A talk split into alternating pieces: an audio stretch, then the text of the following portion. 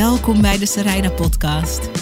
Dit is dé podcast voor ondernemers die ready zijn om bedreven verhalenvertellers te worden. Wat moet je van jezelf laten zien, zodat de mensen voor wie jij een verschil kan maken echt snappen wie je bent en wat je kan betekenen voor ze? Dat is waar ik je mee inspireer in deze podcast. Simpele tips, tools, inspiratie en ik zet je aan het werk. Leuk dat je er bent.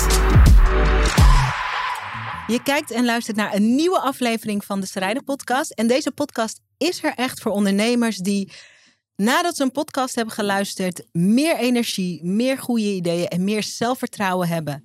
Als het gaat om het gebied van zichtbaar worden, maar ook als het gaat over ondernemen. En ik heb vandaag een hele bijzondere gast. En toen ik hem ontdekte, via een andere podcast, dacht ik twee dingen. Ik dacht, oké, first of all, er gaat vast ooit iemand een boek of een film maken van deze man zijn leven. En twee, hij moet natuurlijk ook in de Zerijda Podcast. Dus ik natuurlijk op Instagram een DM gestuurd.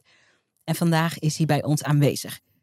Gilly Good Vibes. Wat je moet weten is dat toen hij 13 was, woonde hij in Rotterdam-Noord. Rotterdam-Noord is een stevige buurt. En zijn leven was toen heel anders dan dat zijn leven nu is. Hij was 13 en hij was een dealer. Ergens in zijn 20e jaren werd hij op een dag wakker en besloot hij, het leven dat ik nu leid is een leven wat alleen maar kan eindigen in de gevangenis of dood. En ik wil iets anders. En toen checkte hij zichzelf in bij het leger. Daar maakte hij carrière. Vervolgens uit het leger gekomen in het bedrijfsleven, in loondienst. Prachtige carrière gemaakt. Toen weer hetzelfde verhaal. Toen werd hij op een dag wakker en dacht hij, en dit is niet wat ik wil. Dat was zo'n 3 jaar geleden. Toen nam hij ontslag. En toen begon hij voor zichzelf als ondernemer, als online ondernemer. En in een mum van tijd bouwde hij een miljoenenbedrijf op. En Gilly, ik vind het superleuk dat je er bent. Ik ook. Welkom. Ik zag je verhaal. Ik dacht, mensen moeten dit weten. En een van de leukste dingen aan jouw verhaal vond en vind ik nog steeds, is dat je, denk als mensen jou zien, dat ze geen idee hebben van de achtergrond, van de ervaringen, van de verhalen, van wat je allemaal beleefd en wat je allemaal gezien hebt. En ik dacht, dat zijn de gasten die ik het leukst vind om te interviewen. Gasten die mensen ook kunnen verrassen met hun levensverhaal. We gaan het hebben over ondernemerschap. We gaan het hebben over die verschillende fases in het leven. Ik had begrepen dat je, waar andere mensen in de ochtend een espresso of een cappuccino drinken, dat jij een Henny-spresso drinkt. Henny-spresso. En Henny-spresso, wat is een Henny-spresso? Voor de mensen die geen idee hebben. Henny-spresso is een espressotje met Hennessy erin. Met Hennessy erin. Dus de dag begint voor jou, Hennessy is een cognac, toch? Ja. De dag begint voor jou met een koffietje met een cognacje. Ik weet, want ik heb coaching bij jou afgenomen. Jij doet TikTok coaching en ik heb een coaching bij jou afgenomen. Ja. Toen ik jou had ontdekt, toen zag ik dat je allemaal dingen kon die ik ook wilde leren voor mijn business. Ik dacht, oké, ik ga gewoon coaching inkopen bij jou. Wat ik leuk daaraan vond is, los dat ik heel veel geleerd heb, vond ik het ook tof dat je toen ook met je Hennessy en ook met een jointje erbij mij aan het coachen was. Dus dat is ook een beetje jouw stijl, jouw manier van doen, jouw lifestyle. En die je niet lostrekt van je business, maar die je gewoon onderdeel maakt van je business. En ik hou ervan. Ik hou ervan als mensen zichzelf zijn in hun business en niet een soort krampachtig verschil maken tussen dit ben ik thuis en dit ben ik op de zaak en dit ben ik bij die persoon en dit ben ik bij die persoon. Als het gewoon één ding mag zijn. Leuk dat je er bent in de show. Ik vind het ook leuk om er te zijn. Als ik dat tegen je zeg, hè, dus ik doe even in een soort supersnel tempo, lees ik een stuk van het verhaal van je leven. Mm-hmm. Is het dan voor jou, is dat raar om te horen? Of heb je zoiets van, nee, this is just my story? Of klinkt het ook, want je bent nog niet zo super oud. Je wordt 31. Best wel veel ook. Hoe luister je naar je eigen verhaal?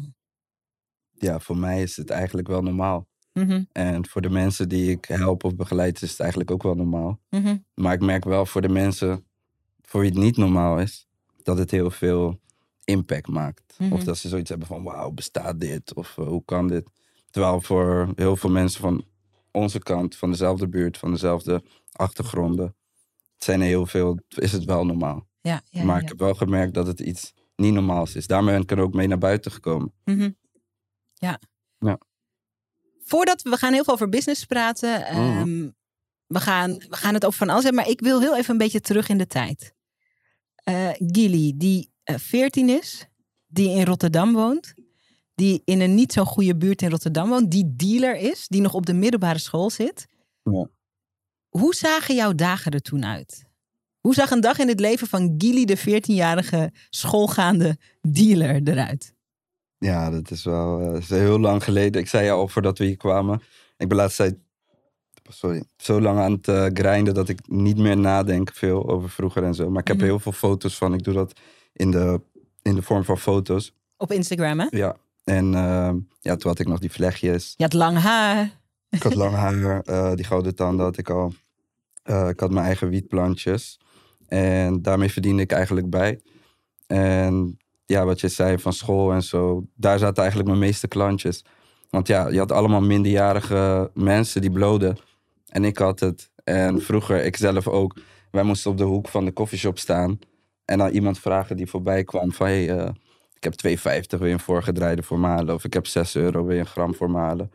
En soms werd je gewoon getrapt daar. Of werd je in elkaar geslagen. Of kwam die eigenaar. Dus dat had allemaal risico's. Mm-hmm. Dus ik had een jonge doelgroep.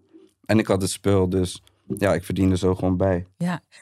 Een van de dingen die ik doe als ik iemand interview in de podcast... los van dat ik diegene research... los van dat ik lees wat er te lezen valt... kijk wat er te kijken valt... luister wat er te luisteren valt. Ik praat ook met mensen om je heen. Dus mensen uit je omgeving. Om een beter beeld te krijgen van wie je bent... en hoe je ontwikkeld hebt als mens. En toen ik met mensen om jou heen sprak... toen een van de leukste dingen die ik hoorde was... Gilly zijn hele leven is veranderd en hij doet nu hele andere dingen. Maar sommige dingen uit die tijd, sommige dingen uit zijn mindset... die zijn er eigenlijk nog steeds. En ik ben gewoon nieuwsgierig van de Gilly die vandaag een miljoenen business runt. Ook snel opgebouwd. En de Gilly van 14 die op school dealde en eigen plantjes had. Wat is er...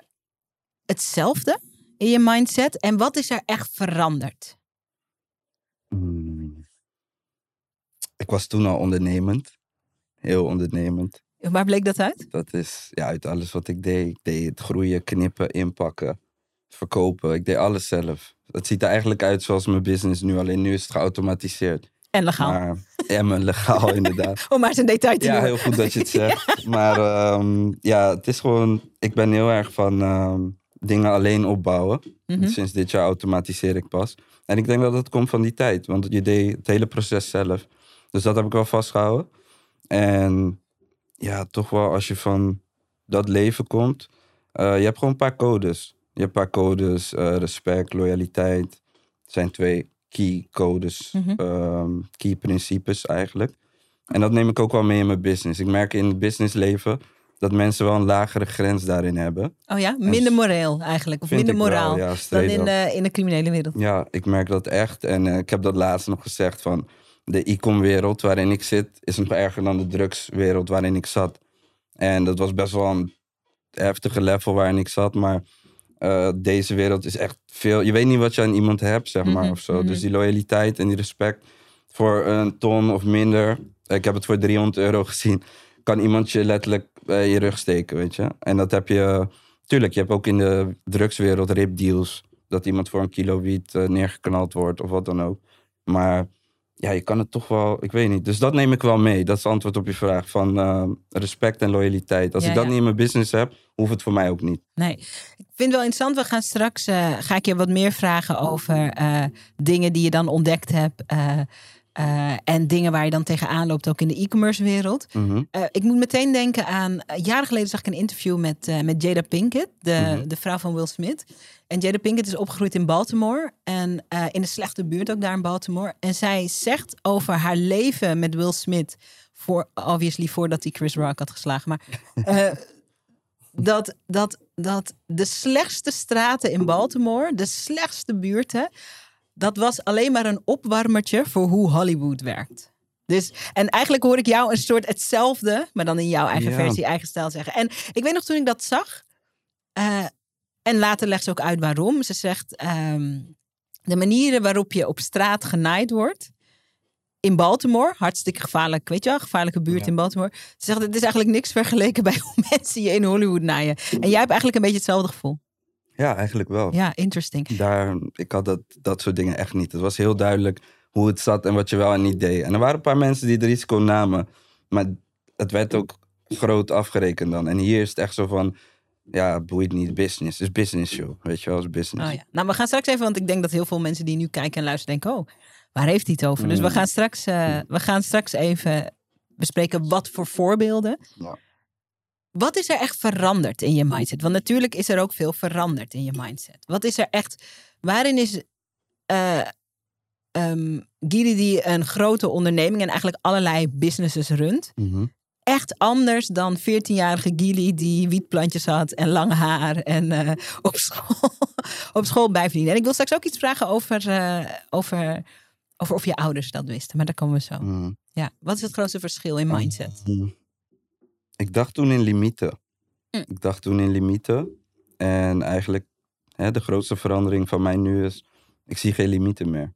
Je ziet geen limits meer, alles is mogelijk. Bijvoorbeeld van 1 miljoen of 1 ton of 1 keer 10.000 of zo. Dat was limieten, weet je wel. Een koophuis en dat. Of zo'n baan en tot daar of zo. Ja, limieten. Ja. Maar dat heb ik totaal niet meer. Okay. Dat is het grootste verschil, denk ik. Zelfgeloof, limitless. Ja. Kanye West-stijl, zelfgeloof. Maar dan zonder de... Zonder die rare laarzen en zo. Wie weet, je weet het niet. Het einde is... Je weet niet. Misschien word je op een dag wakker en denk je... Ja, het is tijd. Het is tijd voor die laarzen.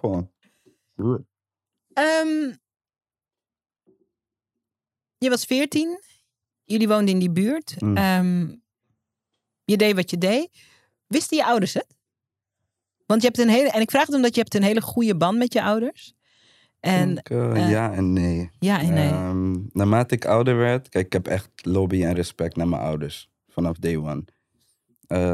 Dus we hebben een hele eerlijke band gehad altijd. Ik kon alles stellen. Echt alles. Mm-hmm. Maar je wil ze natuurlijk niet kwetsen. Mm-hmm. Dus bijvoorbeeld, ik rookte al vanaf mijn 11e.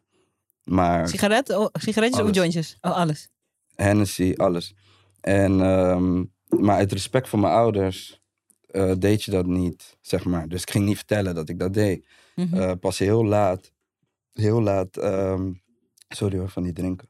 Heel laat ging ik pas open daar. Dus als je feestjes had, zeg ik moet even naar buiten, rondje lopen. Dit, dat. Uit respect, weet je. Dat heb je van, ik ken mensen van 40 die niet voor hun ouders roken of dit en dat. Mm-hmm. Dus ik vraag me soms, ik heb wel eens gesprekken met hem, maar we zijn heel open tegen elkaar van... Wisten jullie nou wat ik allemaal deed of niet, weet je wel? Maar heel veel dingen heb ik zelf ook wel verteld. Ik ben ook dingen wel eens vergeten. Maar als ik met nieuwe fiets thuis kwam of nieuwe outfit of... Mm-hmm. Dingen, weet je, ik vroeg niet om geld of wat dan ook. Ja. Kinderbijslag hoefde ik niet. Ik zei, hou maar. Dus ik weet niet. Ik heb het nooit gebost in ieder geval. Ik heb nooit gezegd, joh, ik doe dit. En, Mama, kom zitten. Ja, ik doe dit en dat en dat. Maar zei, wat het was, daar heb ik vaak met mijn vader over. Van, hij gaf me altijd mee wat hij mij mee moest geven. Mm-hmm.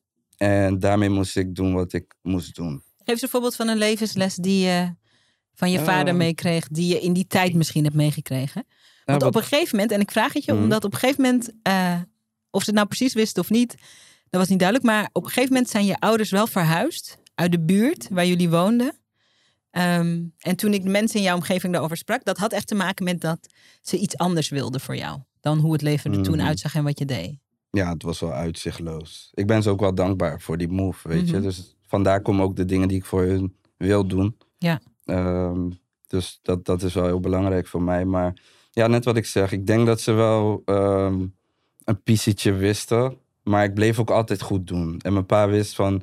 Hij heeft me goed opgevoed, weet je. Maar ik denk niet dat hij wist dat ik met een rugzak vol met wiet naar school ging. En met een lege terugkwam vol met geld. En bij de Lidl allemaal biertjes ging pikken. En in het park ging zitten drinken. Nee, dat wist hij niet. Ik zei dan van, ik ging voetballen. En ik ben de slechtste balieman die er is. Maar dan, ja, ik zat langs de kant jointjes te draaien en te dingen en zo. Dus dat was heel, maar dat weten ze niet. Je ouders weten dat niet.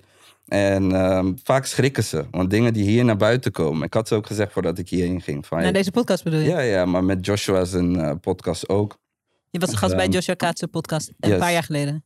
En toen zeiden ze ook van zo'n, weet je. Je hebt wel dingen gebost daar die wij niet eens wisten. Ik zei, ja, weet je, het is goed gegaan allemaal. Ze hadden altijd vertrouwen in me. Mm-hmm. Vertrouwen dat ze het juiste op me hadden gezet. En dat ik voor het juiste zou gaan, dus... Hm. En uiteindelijk is dat ook gebeurd. Ja. Dus, ja. Je ouders toen verhuisd, of met jou verhuisd, naar Pijnacker. Ja. Ik sprak je vader en je vader zei, ik heb hem op een witte school geknald. Ik moest even een change of scenery voor hem. Ja. En hij zei dat was voor jou best wel... je kwam echt in een andere omgeving, maar echt ook op een ander soort school. En dat het een beetje wennen was. Ja, je komt zeg maar van Oude Noorden, Krooswijk. Dat was echt... Toen wij daar woonden was het echt... Ik vergelijk het met... ik vraag het soms aan mijn ouders en het lijkt alsof we net hebben geblokt of zo. Maar als ik met die boys van toen praat... Het was echt een Walking Dead scene, weet je wel. Junkies daar. Je had heel veel heroïne. Junkies in de wijk en zo. Hondenpoep overal. Mensen gooiden nog vuil op straat. Dus je had geen kliko's en al die shit. Gewoon alle zakken bij de bomen. Dus je zat gewoon in een ellende, in een onzin. Als je naar school ging, moest je over een paar junkies heen stappen en zo. En opeens kwam je Pijnacker. En er waren enige blakka mensen in de straat. Allemaal startersgezinnetjes, blanke gezinnetjes. Je kon je voordeur openlaten, je auto openlaten. In de Albert Heijn werd ik elke keer gefouilleerd. Want ik liep als enigste door die witte Albert Heijn heen. Ja, ja, dus elke keer mijn tas open doen. Dus het was heel erg wennen. En, maar ik ging elke dag terug naar Oude Noorden. Ik weet niet. Echt waar? Oh, elke dag. Oké, ik weet niet. Dat is denk ik nieuws voor ik ging elke dag, ouders die dit gaan kijken. Je had toen de Randstad Rail. Die was toen net nieuw. En die stopte dan midden in onze spot bij Hofplein. En dan was je in Oude Noorden. Mm-hmm. Dus of we pakten die Randstad Rail of een fiets. Of toen de tijd had ik een scooter. Ik ging altijd weer terug naar daar. Mm. Dus ondanks dat we verhuisd waren, bleef het toch wel doorgaan, weet je wel. Het was er niet mijn pa had gehoopt van... Hey, hij gaat nu naar die school en deze wijk. En hij gaat nu met die mensen om. Maar dat ging eigenlijk gewoon door. Alleen op een andere locatie. Ja. Maar we hebben het wel geprobeerd. Ja, nou ja, mooi. En je zegt, je bent ook dankbaar. 100%, 1000%. Ja. Denk je dat het wel een verschil heeft gemaakt? Die verhuizing? Ja, ik heb toch wel een andere kant. Het is nu dat ik ouder ben. Dat ik terugkijk en denk, je toch? Ik wou daar zo graag altijd weg. Maar nu zou ik er wel willen wonen. Het is rustig, peaceful. Ik kan mijn deur open laten. Ik kan alles doen. Ja, ja. Mijn kind zou kunnen spelen op straat, weet je. Hier, waar ik zit, ik zou dat niet doen. Snap je? Interesting. Dus daar verdeed mijn pa het. Maar toen ben je 14, 15, 16. Je wil dat niet. Je kon je de waarde niet van inzien. Je ziet dat allemaal niet. Nee. Oké, grote sprong vooruit in de toekomst. Ik kom straks terug op... Ergens heb je natuurlijk een besluit gemaakt... om je ouders gingen verhuizen in de hoop jou een beetje uit die wereld te trekken. Lukte niet meteen. Maar ergens heb je besloten... Ik ga ermee stoppen... En dat deed je door je eigenlijk aan te melden voor een nieuwe wereld. Mm-hmm. En dat was de wereld van het leger. Neem me mee in hoe zo'n moment... Want dat is best wel een grote stap, vind ik. Ja. Ik ben benieuwd hoe dat ontstaat. Waar was je? Wat dacht je? Wat voelde je toen je dacht... Nu ga ik van helemaal links naar helemaal rechts. Ik denk, als je zulke dingen doet... kijk, ik coach natuurlijk nu ook veel mensen en zo. En die vragen me allemaal dat soort dingen ook. Mm-hmm. Ik coach heel veel boys uit de buurt ook. Nette mensen, straatmensen, allemaal mensen. En die jongens vragen me dan ook van, hoe dan? En ik zeg altijd van, volgens mij ben je het nog niet zat genoeg. Als je dingen niet zat genoeg bent, maak je niet zulke keuzes. Want dan ga je gewoon lekker erin doorsudderen. Mm-hmm. Maar ik was het gewoon echt zat. Wat was je zat? Wat precies was je zat? Heel die life... Nou, wat was toen ook een... ik heb dat toen eerder ook over gehad. De key was eigenlijk dat een overval... waar ik bij zou zijn... waar ik gelukkig niet bij was... mis is gegaan. Mm-hmm. En toen zijn echt mijn neef vooral... en nog een paar jongens... die zijn echt de bak ingegaan. Mm. En, voor lang ook? Ja, die gingen wel 2,5 jaar, 2 jaar, 1,5 jaar. Was gewapende overval. Mm-hmm. Op een, tabaktokootje ding. Uiteindelijk...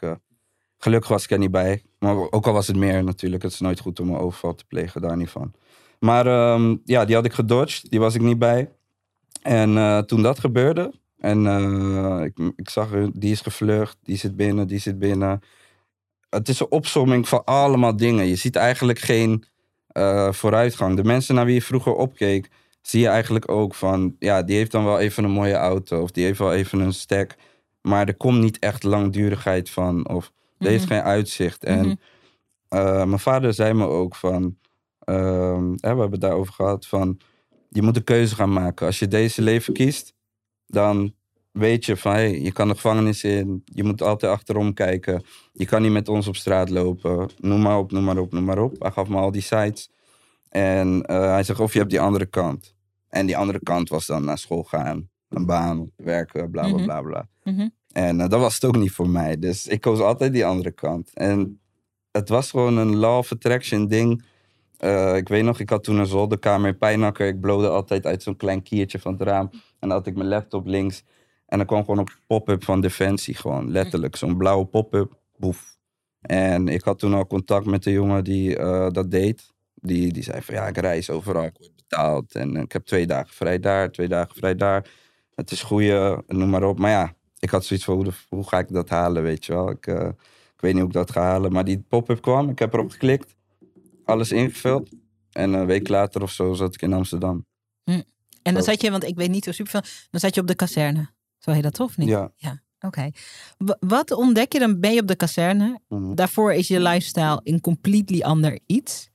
En dan zit je op de kazerne. Dat was wel lijp. En wat is dan, zonder in het hele verhaal daarvan te duiken, wat is dan de grootste reality check? Je bent daar, het leger is super hiërarchisch. Je moet gewoon luisteren. Mm-hmm. Je moet mentaal, wordt er aan je fysiek moet je... Wat? Ja, was eigenlijk wel... als je van die... Ja, ik heb natuurlijk... Het is veel te veel om allemaal te vertellen, maar... Als je komt van waar wij komen, dat zeg ik altijd, dan hiërarchie en dit en dat en al die dingetjes. En die structuren. Dat is er niet. We hadden geen... Dus helaas hoor. Mijn ouders hebben... En shout-out naar mijn ouders. Ze hebben me altijd respectvol opgevoed. Maar we hadden dat niet echt. Naar leraren of naar agenten of naar iemand. We zagen dat niet. Dat was meer op een... ik keek meer op naar mijn neef. Of naar Hussein, de buurtdealer of zo. Je had dat aanzien niet voor iemand anders. En ook niet op basis van uniformen of op basis van functies. Nee, dat bedoel je toch? Dat telde niet. En dat zie ik bij jongeren nog steeds. Dat telt gewoon niet, weet je. Die spugen gewoon op je. En ik had dat ook. Dus dat was voor mij moeilijk. Want je gaat de trein in. Ik weet die dag nog, dat was op een zondagavond. Moesten we ons melden. Stap je de trein in, ga je richting Den Helder. En dat is de eerste keer dat je gewoon vanuit hoe je bent, ga je daar naartoe. Mm-hmm. En als je daar aankomt, staan er gewoon een paar mariniers je op te wachten. Mm-hmm. En vanaf daar begint gewoon die dingen wat je op Discovery ziet en op tv ziet. Van die man komt met zijn neus tegen je neus staan. Schreeuwen, spugen in je gezicht, duwen, poken in je. Hij pakt al je spullen af. Mensen werden kaal geschoren. Noem maar op. En ja, jij gaat vol in... verzet. Ik was toen nog die jongen die niet die ik nu ben. Net wat je zegt, dat verschil. Ik was dat straatjongetje nog, vind ik zelf. Ik spuugde en ik had scheid aan iedereen. Ik keek iemand niet aan of zo. Of wat dan ook. Ik had die respect niet.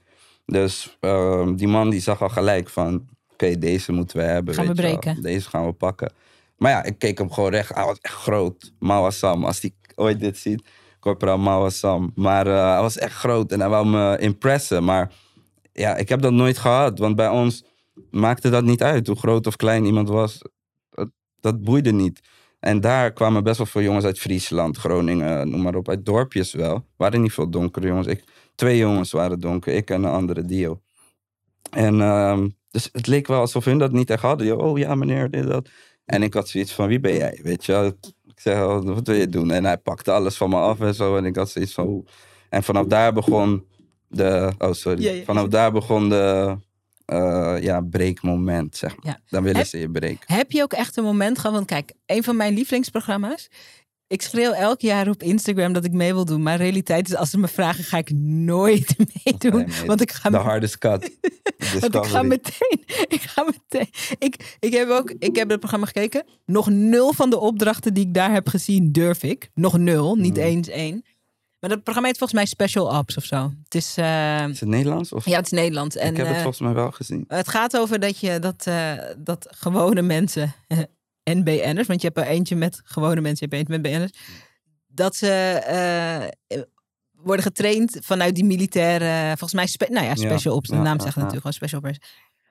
En als ik dat zie... krijg ik gewoon paniek in mijn lijf. Ik durf sowieso niet zo superveel fysiek. Mentaal ben ik natuurlijk wel een soort neefziels, maar fysiek niet zo. Als ik dat zie, denk ik... Wie kan dat? Hoe redden mensen dit? Ja. En in dat programma, in die Special Ops, hebben mensen ook allemaal, alle deelnemers, ik geloof eentje had er in vorig seizoen niet, hebben echt breekpunten. Heb jij echt een punt gehad dat je ergens soort, bij wijze van spreken, op je knieën zat? Ja. Soort snakkend naar adem en dat je dacht... Nee, ik doe nooit stoer over dat militaire traject. Dat was echt pittig voor mij. Ik was echt niet... ik ga niet zeggen, ik was... top van mijn klas of dit en dat. Met schieten bijvoorbeeld was ik heel goed. Had ik altijd goede dingen en zo. Maar conditie bijvoorbeeld. Ja, ik was iemand die bij voetbalpleintjes op een bankje zat. Halve liters te klappen en dikke skunkies zat te roken. Dus ik had dat allemaal niet. Terwijl die jongens die zaten al op voetbal of op hockey. Of, die waren al voorbereid op dat alles. Sorry van het getik. Mm-hmm. Maar die waren al voorbereid. Die hebben 4-daagse gelopen met hun vader. En ja, gewoon er naartoe gewerkt, zeg maar. Ja, hun vader was officier en dit, dat. En ik kwam gewoon van, hey, fuck, heel deze shit, weet je. Ik wil dit niet meer, ik ga me aanmelden. En ik kon niet eens 10 push-ups, bij wijze van spreken. Maar hoe heb je het gered? Want die voorselectie is best wel grimmig, toch? Ik heb het niet gered. Oh, je hebt het niet gered? Nee. Hoe dan? What happened? Gunfactor. Je meent het. Ga niet liggen. Dus fysiek heb je niet gered, maar wel... Maar wat gebeurde er dan? Ja, ik was in Amsterdam. Na die aanmeldding. En ik was echt dedicated. Hè? Toen, als je je voor zoiets aanmeldt, zeg je gewoon van... Hey, ik skip, ik ga daarheen. School gaat hem niet worden. Werk gaat hem niet worden. Straat gaat hem niet worden. Ik ga voor dit. Als ik hier uitkom... Mijn vader had me ook op een gegeven moment aangemoedigd. Van, hey, er is nu crisis, bla, bla, bla. Als je over 5 jaar uit dienst komt... Heb je papieren, heb je de wereld gezien... Heb je leidinggevende functie gehad... Kan je terug reïntegreren. Dat was mijn vaders... mijn vader gaf me altijd opzetjes, weet je. Mm-hmm. En ik dacht van, ja, dit is wel cool. Ik ga naar Curaçao, ik ga naar Somalië, ik ga naar daar. Ik hoorde wat je verdiende tijdens een missie. Ik dacht van, nou, oké. Dus zo ben ik dat gaan doen. En ik dwaal af. Wat was je vraag ook? Sorry. De vraag was of je echt een breekpunt hebt gekend. Tijdens die... je zegt, ik heb nooit stoer over gedaan. Maar ja. Of je echt een breekpunt hebt gehad. Van waarom ik ben aangenomen. Oh ja, en ook waarom je was... Ja, want je had het eigenlijk niet gered. Juist, ja. Je moest dus op zo'n ding met plakketjes en noem maar op. En je had ook een ding... en voor mannen is dat moeilijk om toe te geven. Maar ik heb er echt scheid aan. Maar ze meten je kracht dan. Mm-hmm. En je was wel stoer toen. Met je vlechtjes en dit en dat. Maar... Dat met trainen en zo, dat deden we allemaal niet. Dus je moest dat ding laten zakken. En dan moest je uitstoten. Mm-hmm. En dan meet je jouw ding. En dan moest je een bepaalde level halen, weet je wel. Dus ik laat dat ding zakken en ik doe. En dat gaat niet. Ik zeg, hey, die ding is kapot, weet je wel. Ik zeg, hij werkt niet. En hij zei, nee, je krijgt nog 2 kansen. Dus ik weer naar beneden. Poef. En niet gehaald. Daarna moest je push-ups, sit-ups. Kwam ik ook tekort. Daarna die loopband, conditie, ik was faya. En dan krijg je een eindgesprek. Mm-hmm. En ik wou bijna shout-out doen naar die man, maar dadelijk wordt hij ontslagen door mij. Maar je hebt een eindgesprek. Mm-hmm. En hij zei gewoon van, ja, dit heb je niet gehaald, dit heb je niet gehaald. Dit zeg, ja, is klaar, weet je wel. En toen heb ik gewoon straight tegen hem gezegd van, meneer, als u mij niet aanneemt, dan weet ik niet wat ik vanavond ga doen. Want ik ga niet naar school, ik ga niet werken. Dan blijft er maar 1 optie over, of dit. En toen keek hij me heel eventjes aan. En toen stak hij zijn hand uit. Ik dacht, oké. Ik stak ook mijn hand uit. Toen pakte hij beet. En toen zei hij van... Ik geef jou nu 1 hand. De rest moet je zelf doen. Mm. En toen heeft hij me gestempeld. Ben ik doorgegaan. Mm. En toen wist ik, oké. Ik moet die dag met de trein naar Amsterdam... naar Den Helder. Die dag waar ik je net over vertelde. Mm-hmm. Waar ze hier gaan breken. Dus toen heb ik nog een trainschemaatje gehad... van 6 weken of zo. En die ben ik gewoon helemaal gaan doen. Ik was op een gegeven moment in Kralingsebos. Ik ging echt van bankje naar bankje. Eerst kon ik tot bankje 1. Toen kon ik tot bankje 2. Ja, ik rook, ik drink. Echt, was niet te doen. En vanaf 11. Ik was toen 19, 20. Dus ik had al 8, 9 jaar gerookt. En gedronken. En zo kwam ik steeds verder. Totdat ik die hele lab kon en zo. En dan begint die break week. Dat is 13 weken. Moet je van maandag tot vrijdag naar Den Helder. Mm-hmm. En dan gaan ze je breken. Mm. Er zijn echt zoveel dingen die ik wil vragen. Je hebt het gered. Vervolgens ook echt carrière gemaakt in het leger. Daarna eruit gekomen. Niet echt carrière gemaakt hoor, vind ik zelf. Nee, je vindt van niet? Heb je verkeerd begrepen dan. Okay. Maar ik was daar om carrière te maken. Maar ik ben nooit bevorderd geweest. Oh, okay. Toen had ik zoiets van, hey, fuck dit. Plus ik ben zeeziek. Ze gaan me toch nooit gunnen. Time to move on. Oké. Dat was het. Oké. De carrière kwam erna, vind ik zelf. Ja. Toen ben je... Want kijk, ik wil niet chronologisch dat pad afwandelen. Mm. Want ik vind, er zitten allemaal interessante momenten. Ik wil straks ook nog even terug naar 11 jaar beginnen met drinken en roken. Dat is best wel jong. En waarom dat... Zag je dat veel in je omgeving? Of daar ben ik gewoon even nieuwsgierig. Maar daar komen we straks. Ik wil even naar het businessstuk. Ja. Leger. Uit het leger komen. Hele hoge functie gehad in het bedrijfsleven. Goed salaris. Ja. Iedereen die zei, koophuis. Iedereen die zei, nu heb je het gemaakt. Ja. Maar jij ongelukkig. Ja. Waar was je ongelukkig mee? Ja, ik dacht echt van, wauw, is dit het? Weet je, ik heb die huis. Ik heb dat salaris. En ik dacht van nee, dit is het niet. Want heel eerlijk gezegd, ik ben nooit iemand die voor mezelf alleen maar heeft gedacht. Ik heb altijd aan mijn ouders gedacht. Of aan kinderen, of aan dit, of aan dat. Aan mensen in ieder geval, buiten mezelf. En met 3000, 8000, 10.000 wordt het toch wel lastig om buiten jouzelf nog andere mensen ook goed te zetten. Dus dat heeft hem nooit geworden. Plus ik heb gekozen voor een lifestyle in mijn hoofd. Dat ik dacht van, dat gaat hem niet redden met 3K, weet je. En die lifestyle, als je zegt ik heb een lifestyle in mijn hoofd. Ja, voor mezelf, maar ook voor mensen. Een van de dingen die ik bijvoorbeeld in jouw stories veel zie. Mm-hmm. Is dat je het heel belangrijk vindt om je ouders financieel, zeggen, vrij te maken. Mm-hmm. Dat is iets wat veel, als mensen jou volgen op Instagram, kunnen ze dat veel zien. Ja. Hoorde daar een bepaald bedrag bij? Ik denk dat veel mensen het wel herkennen. Ook een heel grote groep mensen die dat helemaal niet herkent. Maar dat je iets wil opbouwen, ook voor de mensen om je heen. Ik heb dat bijvoorbeeld met mijn dochter, maar ik heb dat bijvoorbeeld ook met mijn moeder. Mm-hmm. Maar hoe zit het in je hoofd? Hoort er een bedrag bij? Hoe werkte dat? Overal wat je als doel hebt, hoort wel. En dan, als het zo'n doel is, hoort een bedrag bij. En er hoort een datum bij. Anders kan je het niet chasen. Ik heb bijvoorbeeld uitgerekend, best wel persoonlijk, maar fuck it. Ik heb berekend dat ik zeker 400.000 netto in mijn vaders handen moet zetten. Mm-hmm. Zodat hij met een geruste hart kan zeggen, hey, of ik nou 80 of 90 of 100 word, dit is goed.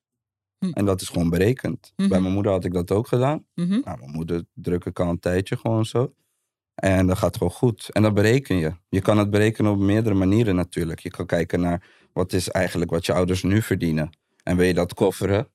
Nou, ik wil dat ze meer verdienen dan dat natuurlijk. Ik bedoel, als ik boven gemiddeld ga leven, wil ik niet dat mijn ouders gemiddeld gaan leven. Ik wil dat ze met me mee kunnen leven zo. Snap je? Mm-hmm. Dus ik maak hun ook boven gemiddeld die berekening. En dan chase je dat. Mm-hmm. Dat is dan je motivatie en een doel. En hoe zit dat? Want ik denk dat veel mensen die naar deze podcast kijken of luisteren... Mm-hmm. Ook doelen hebben. Al dan niet goed berekend of al dan niet heel uitgedacht. Dat verschilt natuurlijk per persoon. Dus dan heb je dat berekend. En waar zit het vervolgens? Zit dat, ik zeg maar wat, is dat je screensaver op je laptop? Hangt het ergens? Bespreek je dat met je? Want een doel wat zeg maar vervolgens weer onzichtbaar wordt... Nee, motiveert ook minder. Dus... Hoe krijgt dit vorm in je leven? Het begint altijd met schrijven. Mm-hmm. Ik heb uit Think and Grow Rich... Er staan 6 stappen in om goed een doel te formuleren. Die 6 stappen vorm ik altijd. Ja, even voor de mensen die geen idee hebben. Think and Grow Rich van Napoleon Hill. Dat is echt zo. Ja, die is misschien als je maar 1 businessboek leest in je leven... laat het dan dat boek zijn, zeg maar. Dat is echt een belangrijk businessboek, ja. Zeker. Zo is die doel dan geformuleerd. Whiteboards, echt mijn kantoor, je hebt gezien tijdens die coaching ook. Thuis ook, vol met whiteboards. Dus het gaat op whiteboards. Mm-hmm. Je hebt verschillende whiteboards. Voor je weekdoelen, voor je maanddoelen, voor je jaardoelen. En ik heb aan mijn voeten, einde van mijn bed, vision board. Dus op die vision board gaat alles wat ik wil behalen. Dus in de vorm van plaatjes? Ja, dus ik ben continu ermee geconfronteerd. Screensavers op mijn telefoon en zo doe ik niet. Mm-hmm. Dat was een beetje too much. Ja. Ik zie dat heel veel mensen dat doen. Dan hebben ze een screensaver van 1 miljoen omzet in Shopify of zo. Maar ik weet niet, het werd maar te veel. Ik heb gewoon lekker mijn familiefoto daar. Mm-hmm. Word ik blij als ik hem unlock. Mm-hmm. En ik weet dat ik het voor hun doe. Dus dan motiveert het me weer op die manier. Snap je wat ik bedoel? Mm-hmm. Ik sprak jouw vader in de aanloop naar dit interview toe. Mm-hmm. En... Hij zei... Wij zijn eigenlijk best wel... Wij zijn al heel tevreden met hoe het gaat. Maar mijn zoon wil voor ons een miljonairsleven. En hij liet het een paar keer terugkomen. En hoeveel we ook tegen hem zeggen... dat we eigenlijk in principe niet zo superveel nodig hebben. Hij heeft gewoon besloten voor ons... dat wij een miljonairsleven verdienen. En ik vond dat leuk. Ik vond het ook leuk dat het voor hen niet per se zo willen hoeft. Al vanaf het begin niet. Als ik je zeg van... Als ik met spullen thuis kwam of ik nam ze mee uit eten. Voor mij was echt goals. Ik kwam ook gewoon elke maand rond. Mensen vergeten dat ik gewoon... Je gaat niet zomaar dealen of zo. Dan ben je gewoon een sukkel als je zomaar gaat dealen. Ik moest rondkomen. En dan ga je niet naar een restaurant die duur is. Of champagne nemen of wat dan ook. Dan neem je gewoon een kraanwatertje en een kipsaté. Weet je, gewoon clean. En dus ik wou ze dat gunnen. En ik heb vaak ruzie met ze gehad. En dat ik zei, niet naar de rechter... We hebben één regel nu. Ik zeg, je mag niet naar de rechterkant van de kaart kijken. Want ze baseren alles op prijs. Maar ik leef limietloos. Dat is mijn nieuwe religion gewoon. Er is geen limiet. Dus ik kijk niet meer naar de prijs. En als hun dat blijven doen, dan verstoren ze mijn frequentie. Dus ik heb op een gegeven moment gezegd, of jullie gaan met me mee... of jullie gaan lekker nasi, een moxietje eten daar... maar ik wil daar gaan eten met jullie. Ik wil dat je het proeft. En die keren dat ze ja zeiden, dan liet ik ze filet mignon eten of wagyu of zo. En dan zei ik, en pa, ik zei toch dat je niet hoefde te kauwen, weet je wel. En ze, ja, het smelt in je mond en dit en dat. En, ja, dan zijn ze toch wel blij. Maar ze voelen gewoon, tuurlijk. Ik bedoel, het is raar toch? Ik kan me eigenlijk niet voorstellen dat...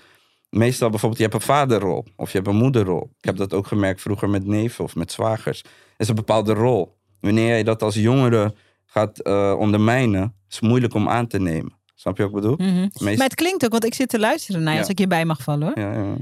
Het klinkt ook, het klinkt alsof jij hun ouder bent.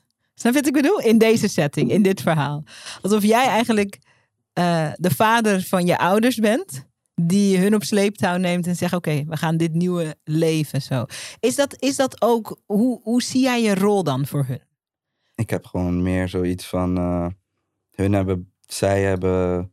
Ja, mijn pa heeft best wel veel moeite voor mij gedaan. Of best wel heel veel moeite voor mij gedaan.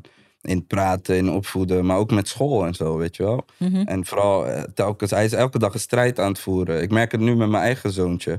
Die woont ook niet bij zijn moeder in een hele goede buurtje, vind ik zelf. En dan moet ik hem elke week toch wel blijven brainwashen. Van, hey, dit is niet goed, dat is wel goed. En dan moet hij later zelf zijn keus maken. Mm-hmm. Dus ja, ik voel gewoon heel erg... payback naar hun. Mm-hmm. Ik ben niks verplicht. Mm-hmm. Hun zeggen ook, je bent ons niks verplicht. Dit komt gewoon uit mijzelf. Mm-hmm. Want ik weet dat ik zonder hun het niet had gered. Ik heb letterlijk de laptop waarmee ik nu zoveel verdien, die heb ik door mijn moeder kunnen kopen. Ja, wat voor guy ben je dan als je niet hun meezet? Ja. Weet je? Ik vind dat raar. En op een gegeven moment, ik ging naar Bali. Ik ging naar Thailand. Ik ging naar daar. En ik dacht van... En dit is even op de tijdlijn. Je ging online ondernemen. Ja. Het begon goed te gaan en toen ging je reizen. Ja. Okay. En het schuldgevoel kwam. Ik dacht van, hey, jij leeft wel lekker je leven. Maar... En hun dan, weet je wel? Mm-hmm. Nou, en toen ik dacht van, oké, ik ga financieel inspringen, weet je wel? Dat is punt 1. Nou, daarna kwam Curaçao. Dat ik zei van, ik boek gewoon een paar villa's. En we gaan daar naartoe. Mm-hmm. Ik betaal alles. We gaan dit doen. En toen begon het steeds meer te rollen, zeg maar. We gaan het dadelijk weer doen. Mm-hmm. Dus dat is gewoon heel tof. Een nieuwe familietraditie. Ja, en die gevoel van gratitude, dat is heel belangrijk. Je moet dankbaarheid hebben. En je moet ook geven. En ik geef niet alleen aan mijn ouders, ik geef ook aan andere mensen. Maar als je niet geeft, kan je ook niet ontvangen. Mm-hmm. En anders heb je heel die principe van de law of attraction niet begrepen. Mm-hmm. En door dat te doen voor hun, dat voelt gewoon... ik verwacht ook niks terug. Ze hebben hun werk al gedaan. Snap je wat ik bedoel? Ja, ik wil hun nu goed zetten. En als ik niet was ingesprongen... was mijn moeder nu waarschijnlijk zwart ergens aan het schoonmaken of zo. Mm. Misschien hier wel, na de podcast. Weet je. En ik wil dat gewoon niet meer. No disrespect naar schoonmakers. Iedereen moet zijn ding doen. Maar ik wou dat niet meer. En ja, voor jouw moeder, voor jouw familie? Voor mijn familie inderdaad. Ik heb gewoon zoiets van... er is meer, weet je wel. Mm-hmm. En ik ga ons daarin zetten. En dat chase ik. En dat doen we nu. Ja. En we zijn er echt heel blij mee, iedereen. 3 jaar geleden begonnen met online ondernemen. Ja. Begonnen met dropshippen. Ja. Inmiddels allerlei soorten businesses. Online business, offline business. Je hebt de Geoffice. Dat is een plek waar ondernemers gecoacht kunnen worden. Waar ondernemers like-minded mensen kunnen ontmoeten. Ja. Je geeft TikTok-coachings. Dat is hoe wij elkaar kennen. Ja. Dat je mensen helpt om heel dik te gaan met TikTok. Allerlei verschillende dingen. Mm-hmm. Nu is het zo dat er ongeveer 2 miljoen mensen zijn in Nederland, iets meer, die een eigen onderneming hebben. En ik weet niet het precieze percentage. Ik weet alleen het percentage voor vrouwen. Het percentage vrouwen dat door de miljoen-euro-grens heen beukt, is 1,7 wat? Procent? Ja, procent. Nou, ja, voor mannen weet ik het niet. Dat is altijd 1%. Het is heel laag. Wat maakt... Er zijn zoveel mensen die een bedrijf beginnen. Allemaal beste intenties. Er zijn ook veel mensen die hard werken. Mm-hmm. Er zijn heel veel mensen die het hart op de juiste plek hebben. En er zijn heel weinig mensen die echt financieel vrij worden van hun business. Wat maakt dat je bij die 1% zit of bij die 2% of wat het dan ook is voor mannen? I don't know. Wat maakt dat je bij dat kleine percentage zit? Kijk, voor mijzelf, ik ben ook door die miljoen-euro-grens heen gegaan. En ik denk hier ook veel over na. Mm. Ja, ik ook. Heel vaak. Want wat is het verschil? Tuurlijk, als je een goede coach wil zijn, wil je die verschil weten. Dan heb je het antwoord gevonden ook. En geef eens antwoord op die vraag. Wat is het verschil? Ik weet niet of ik het antwoord 100% weet. Mm-hmm. Maar ik heb wel echt letterlijk meer dan 1000 mensen gecoacht. En wat ik zie is gewoon letterlijk... mensen maken een keuze, maar geen volledige overgave of zo. Mm-hmm. Iemand denkt dat hij al ingaat, maar het is echt totaal niet al in. Mm. Diegene moet echt gaan checken van, wat is al in? En hoe graag wil je dit, weet je wel? Mm-hmm. En ik denk de mensen die echt die al in push hebben, die overgave, die maken het verschil. Ik heb het letterlijk gezien, links, rechts. En dat maakt echt het verschil. Ja, ik weet nog wel, ik moest hier ook aan denken toen ik bezig was het interview voor te bereiden. Mm. Ik weet nog wel dat ik in mijn tweede jaar van mijn ondernemerschap... dus ik ben 10 jaar ondernemer. Voor mij, mijn financiële succes is niet zo snel gegaan als bij jou. 3 jaar is een heel korte tijd om... maar het kwam wel... toch vind ik... Ik vind het alsnog snel. En ik weet nog dat in het tweede jaar van mijn ondernemerschap... zat ik in een ondernemersgroepje. En we zaten zo te brainstormen. Was online. En een ondernemer vroeg aan mij... Het ging over €1 miljoen omzet. Dus ik deelde zo mijn ideeën daarover. En ze zei, oké. En nu stel dat het niet lukt, zei ze. En zei ik, dat wat niet lukt? Ja. Die strategie die ik net... Ik zeg, want dan, als die strategie niet lukt... dan ga ik dit en dit en dit en dit doen. Zij zei, nee, stel dat het niet lukt. Maar ik begreep gewoon de vraag niet. Ik zo, dat wat niet lukt? Gelimiteerd weer. Ze zegt, stel dat het niet lukt. Ik zeg, binnen de tijd die ik voor me heb. Nee, stel dat het niet lukt. Ik zo, dat het helemaal niet lukt. Ik zo, waarom zou het helemaal niet lukken? En het was zo'n grappig gesprek. Duurde heel lang, deze verwarring. Iets van 12 minuten of zo, duurde echt lang. Omdat ik zei, maar ik heb gewoon een verdienmodel waarbij dit kan. Ik heb al zo en zoveel omgezet. Ik zit er met mijn hele ziel en mijn zaligheid in. Elke keer als iets misgaat, en dat gebeurt natuurlijk de hele tijd, dan probeer ik dat te pakken en dan leer ik het. Ja. Dus in welk scenario kan het dan niet lukken? En later nog, dus dat was in een groepsgesprek. En later sprak ze mij nog apart aan en zei ze, ja, voor mij was dat een enorme eye-opener. Want blijkbaar in jouw mind is er dus geen optie van dat het niet lukt. Lukken, ja. Dat hebben we niet meer. Nee, en ik denk dat als je zegt all in... Kijk, dit gaat nu toevallig over €1 miljoen omzet. Hoeft niet, je hoeft helemaal geen... Maar dit kan natuurlijk gaan over van alles. Dat kan natuurlijk over van alles gaan. Alles. Maar denk jij dat... Dat is het verschil. Dat is het verschil, zeg jij. Ja, zelfgeloof, actie, inzet, al die stukjes. Ik had daar een heel mooi plaatje van, had ik laatst op een meetup gedaan. Van als je weinig geloof hebt, zie je ook weinig potentie in je zaak. Mm-hmm. Dan ga je ook weinig inzet tonen. En dan komt er ook weinig resultaat uit. Mm-hmm. En dat is een cirkeltje die door blijft gaan. Geloof, potentie, inzet, resultaat. Als je geloof hoog is, ongelimiteerd. En dan denk je ook van, de potentie van dit is groot. Als jij denkt, 3 mensen gaan naar mijn podcast kijken. zit jij misschien met een hele andere energie dan als je denkt, hey, heel Nederland gaat naar mijn podcast kijken. Mm-hmm. Dus waarschijnlijk inzet, ook op een andere plek ook, toch? De inzet, juist. De inzet is ook dan heel anders. Was het niet zo geweest. En dan is het resultaat ook heel anders. Mm-hmm. En dan is je geloof ook minder. Maar als je geloof al sterk is, je potentie die erin zit is al groot. En dan ook die inzet die je toont. Ga je ook zien dat die resultaat goed is. En dan blijft die cirkel, dat is een positieve cirkel die door blijft gaan. Mm-hmm. Of kringloopje, of hoe je het wil noemen. Ja. Waar kwam in het begin van je ondernemerschap, waar was jouw geloof op gebaseerd? Dus even voor in de tijdlijn. Mm-hmm. Nu ben je in het leger geweest. Mm-hmm. Je bent ook echt uitgezonden geweest. Mm-hmm. Verschillende plekken van de wereld gezien. Van alles meegemaakt. Sommige van die dingen kan je denk ik nooit bespreken. Dat is mijn aanname. Dat je als je in het leger bent, kan je niet alles bespreken. Mm-hmm. Van alles meegemaakt. Vervolgens uit het leger gekomen. Toen, en ik skip even door een aantal dingen heen. In vol ornaat van je legerpak. Gesolliciteerd bij een hoge baan. Ja. Baan gekregen. Daarna voor jezelf begonnen. Dan kom je nu in een veld, het ondernemerschap, waar de regels heel anders zijn dan in loondienst. Regels zijn heel anders dan de regels van het leger. En misschien zijn de regels ook anders dan het criminele leven. Je weet het niet. Anders dan alles. Anders dan alles. Waar wordt je geloof dat jij dat kan redden? Mm-hmm. En dat je niet alleen kan redden, maar super succesvol kan worden. Waar komt dat dan vandaan? Waar zit de wortel dan van dat geloof? Waar gaat dat over?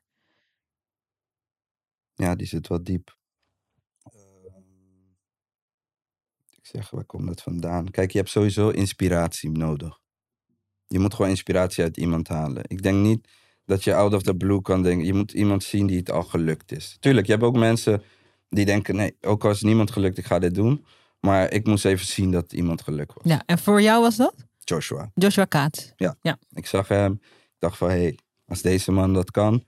Dat hetzelfde bij het leger. Ik zag die guy. Ik dacht, hey, als hij dat kan, moet dat mij lukken. Ik zag dat toen bij Joshua. Ik denk, hey, dit moet ik kunnen. Ik heb een laptop nodig. Ik heb geld nodig voor die cursus. Ja, je had die cursus bij hem gekocht. Hij werd later ook jouw mentor, toch? En jullie zijn ook vrienden geworden. Ja, klopt. Klopt. En je zag hem en toen concludeerde je van, dit is ook voor mij weggelegd. Nou, niet. Het is natuurlijk een heel lang verhaal. Ik wou eigenlijk wat meenemen. Ik was er net na aan het zoeken. Okay. Maar als je weet hoeveel, heel veel mensen weten dat niet. Maar hoeveel verdienmodellen er tussen zaten. Hoeveel verdienmodellen er tussen zaten voordat ik hier was. Ja. Dat vergeten mensen. Hoeveel versies, hoeveel pogingen? Enquêtes invullen, klikken op fotootjes voor 10 cent per dag. De raarste shit heb ik gedaan voor online geld verdienen. Elke zoekterm van Google. Ja? Vanaf mijn baan deed ik dat. Ik wist al, die baan gaat hem niet worden. Ik ga weer niet bevorderd worden. Er is weer bullshit hier. Dit is het. Ik moet door. En dus ik zoeken, online geld. En toen kwam Joshua op in mijn algoritme terecht, weet je wel. En als hij eenmaal in je algoritme zit, he's never gonna get out. Dus, ja, en toen ging ik kijken. Maar ik heb in de tussentijd ik ging naar Google faillissementveilingen. En dan zag ik van, hey, een snackbar is failliet. En die verkoopt zijn tafel en zijn vriezer en dit en dat. En dan ging ik dat inkopen en weer pushen ergens anders. Dus ik was overal wel op zoek. Maar je had nog niet die brain van, hoe had ik ooit kunnen denken dat ik daar rijk van zou kunnen worden? Het was weer een side hustle. Mm-hmm. Maar een side hustle kan een main hustle worden. Mm-hmm. En als die main hustle wordt, ja, dan gebeuren de gekke dingen. Ja. En dat is er gebeurd. En is het dan zo, als je dit zo vertelt, dat je dus, je haalde vertrouwen uit dat je begon mensen te zien, mm-hmm, die het ook konden. En qua in jezelf en voor jezelf. Want je had dus dat voorbeeld, je had die inspiratie. Maar er is... Ja, er moet ook iets in jezelf gaan. Ja, want anders blijft... Want kijk, er zijn natuurlijk... Ik kan Oprah zien. Of zo iemand, of weet ik veel wat. Of ik zeg maar wat, Kylie Jenner of zo. En dan kan ik zien dat je met lipglossjes... een miljard dollar elk jaar kan omzetten. Klopt. Maar dan is dat nog daar. Het is nog ver. Zelfs als dat iemand is die bij jou aan de keukentafel af en toe, weet ik veel wat, pizza komt eten. I don't give it. Mm. Er moet natuurlijk ook iets zijn van binnen. Waarmee dat dan vervolgens klikt. En wat was dat dan van binnen bij jou? Waar geloofde je dan in van en in jezelf? Ja, sowieso geloof je letterlijk erin dat je... Kijk, iedereen zegt wel van, ik ga miljonair worden. Ja, of iedereen, ik bedoel van de mensen die dit doen. Die zegt dan, ik ga miljonair worden. Maar ik geloofde al dat sowieso ging gebeuren. Mm-hmm. Maar er moet intern natuurlijk ook een paar dingen plaatsvinden waardoor je een soort van keelswitch in je hoofd krijgt van oké, nu gaan we daarvoor. En dat had te maken met familieomstandigheden, persoonlijke omstandigheden, depressie, beter worden daarvan. En eigenlijk een soort van second life, weet je wel. En als ik mag ik hierbij vallen? Mm. Als je zegt, want je noemt nu een aantal dingen in een rap tempo achter elkaar. En ik denk dat veel kijkers en luisteraars denken, oh, sommige dingen zijn misschien ook herkenbaar. Als je zegt depressie, je bent een periode lang, zat je niet van goed in je verhaal. 2015 tot 2018 was ik echt niet die guy die ik nu ben. Hoe kwam dat? Door een aantal overlijden in familie, wat dingen die zijn gebeurd. Ben ik daar helemaal in gecrashed eigenlijk. Door mezelf. Ik vind dat depressie ook aan jezelf ligt. Van hoe je er zelf mee omgaat. Alleen ik kon er toen nog niet mee omgaan. En dat ging over verlies? Ja. Hoe oud was je toen? 2015. Zo'n tijd gaat snel, 7 jaar geleden. 23? 23? Ja, 23 was ik. Toen was je ook net vader geworden? Ja. En toen raakte je mensen in je omgeving kwijt? Ja, toen gebeurde dat. En ja, toen was ik helemaal downhill gegaan. En eigenlijk waren we een heel lang verhaal kort te maken. Want iedereen gaat downhill, denk ik. Het verschil zit hem in dat je gewoon wakker wordt. En dat je één dag gewoon kiest voor om gelukkig te zijn. Om anders te zijn. Om sterk te zijn. Om alles te zijn wat je wil zijn. Want kijk, depressie heeft ook verschillende vormen. En het kan van alles zijn. Het kan zijn van... je hebt nergens zin in. Het kan ook zijn, je ligt de hele dag in bed. Het kan ook zijn dat niemand het door heeft. Die verhalen kennen we natuurlijk ook, hè? Niemand heeft het door, maar ondertussen... Hoe zag dat er dan uit bij jou? Wat? Ja, ik had PTSS sowieso. Ik had echt zo... Dat zocht ik ook vandaag voor. Ik dacht, neem ik mee, maar ik kon niks meer vinden. Maar ik had allemaal puntjes met hyperventilatie, trillingen, dit, dat. Nachtmerries, al die shit. En die PTSS was van wat je had meegemaakt? Van het overlijden, niet van het leger. Was niet van het leger? Nee. En dus daar zat ik gewoon in. Een jaar niet gewerkt, arbodienst, een jaar thuis ziek geweest en zo. Was gewoon een dark time. En dat zijn die momenten die je kunnen maken of breken. Ik had echt fucked up alcoholist kunnen worden die niks meer met zijn leven zou doen en alleen maar huilen en drinken. Maar ik ben gelukkig dit geworden. En dat zijn echt 2 hele duidelijke keuzes. Alleen sommige mensen zien niet meer die keus. Snap je? En het was weer een periode die ik zat was. En als je dingen zat genoeg bent, dat zeg ik altijd tegen ook mijn studenten van mij. Van, je zegt wel dat je zat bent, maar dan zou je dit nu niet hebben. Ik was echt zat. Dus ik zei gewoon van... Wat was je het meeste zat? Ik was gewoon zat om ongelukkig te zijn. Ik was er echt zat dat je wakker wordt en dat je ongelukkig bent. Meteen dat, vanaf het begin. Gewoon, je komt je bed uit, je bent ongelukkig. Ja, daar was ik gewoon helemaal klaar mee. En weet je, de omstandigheden omheen ook helemaal klaar mee. En therapie gedaan, dit, dat, alles hielp niet. En toen één dag, ik zei gewoon, het is klaar. Ik kies voor geluk. Soms hoor je die verhalen. Er zijn ook mensen die boeken hebben geschreven over dit wat jij omschrijft. En ik weet niet wat het is om depressief te zijn. Ik ben natuurlijk gewoon een normaal mens in de zin van... ik weet wel hoe het voelt om, weet je, neerslachtig of down of verdrietig. Al die dingen natuurlijk, maar ik weet niet precies hoe het voelt. Maar je hoort soms van die verhalen... en sommige van de beste boeken zijn geschreven in de wereld... door mensen die gewoon echt op een dag dachten... en nu ben ik er klaar mee om ongelukkig te zijn. Een van mijn favoriete boeken, ik weet niet of je die kent... dat is echt zo, dat boek is echt zo... Uit de hemel. Iemand uit de hemel heeft dat gewoon zo naar beneden gegooid. En dat je geluk hebt, kan je dat gaan lezen. Dat is van een schrijver, zij heet Byron Katie. Dat is een vrouw. En het boek heet The Work. Gewoon The Work, het werk. En dat zijn eigenlijk 4 vragen. Die zij lag hem jarenlang, jaren depressief in bed. Jaren. Echt zo. Tot op het level dat ongedierte gewoon over de... deken. En dat she didn't even care. En er liep muis over de deken. Ze dacht, loop maar. Fuck it. En die werd gewoon wakker. En die begon zichzelf gewoon 4 vragen te stellen. Vraag stellen. En ze ging gewoon, als het ware, haar depressie interviewen. Ja. Van, is it real? Is this true? Nou? Is this true? En toen ook. En toen op een dag opgestaan. En echt, de hele leven veranderd. Dus ik vind het altijd mooi en interessant... om dat soort dingen te horen. Ik krijg vaak de vraag, hoor. Van, want ik had eigenlijk 254 uur...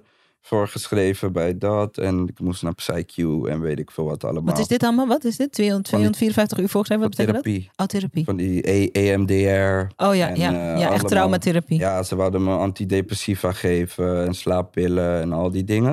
Ik zei van, nou, ik wil dat niet. Ik ga hem puur nemen. En, maar ik kon niet slapen. Mm-hmm. Dat was ook de reden dat ik niet werkte. Want ik deed heel belangrijk werk. Maar ik sliep niet.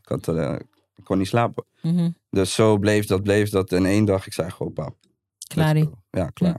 En daarom accepteer ik ook geen bullshit van veel mensen. Want, ja, maar nee, je hebt gewoon één dag in je. Ik kan niet van je afdwingen wanneer dat is. Maar je moet in jezelf weten dat het er zit.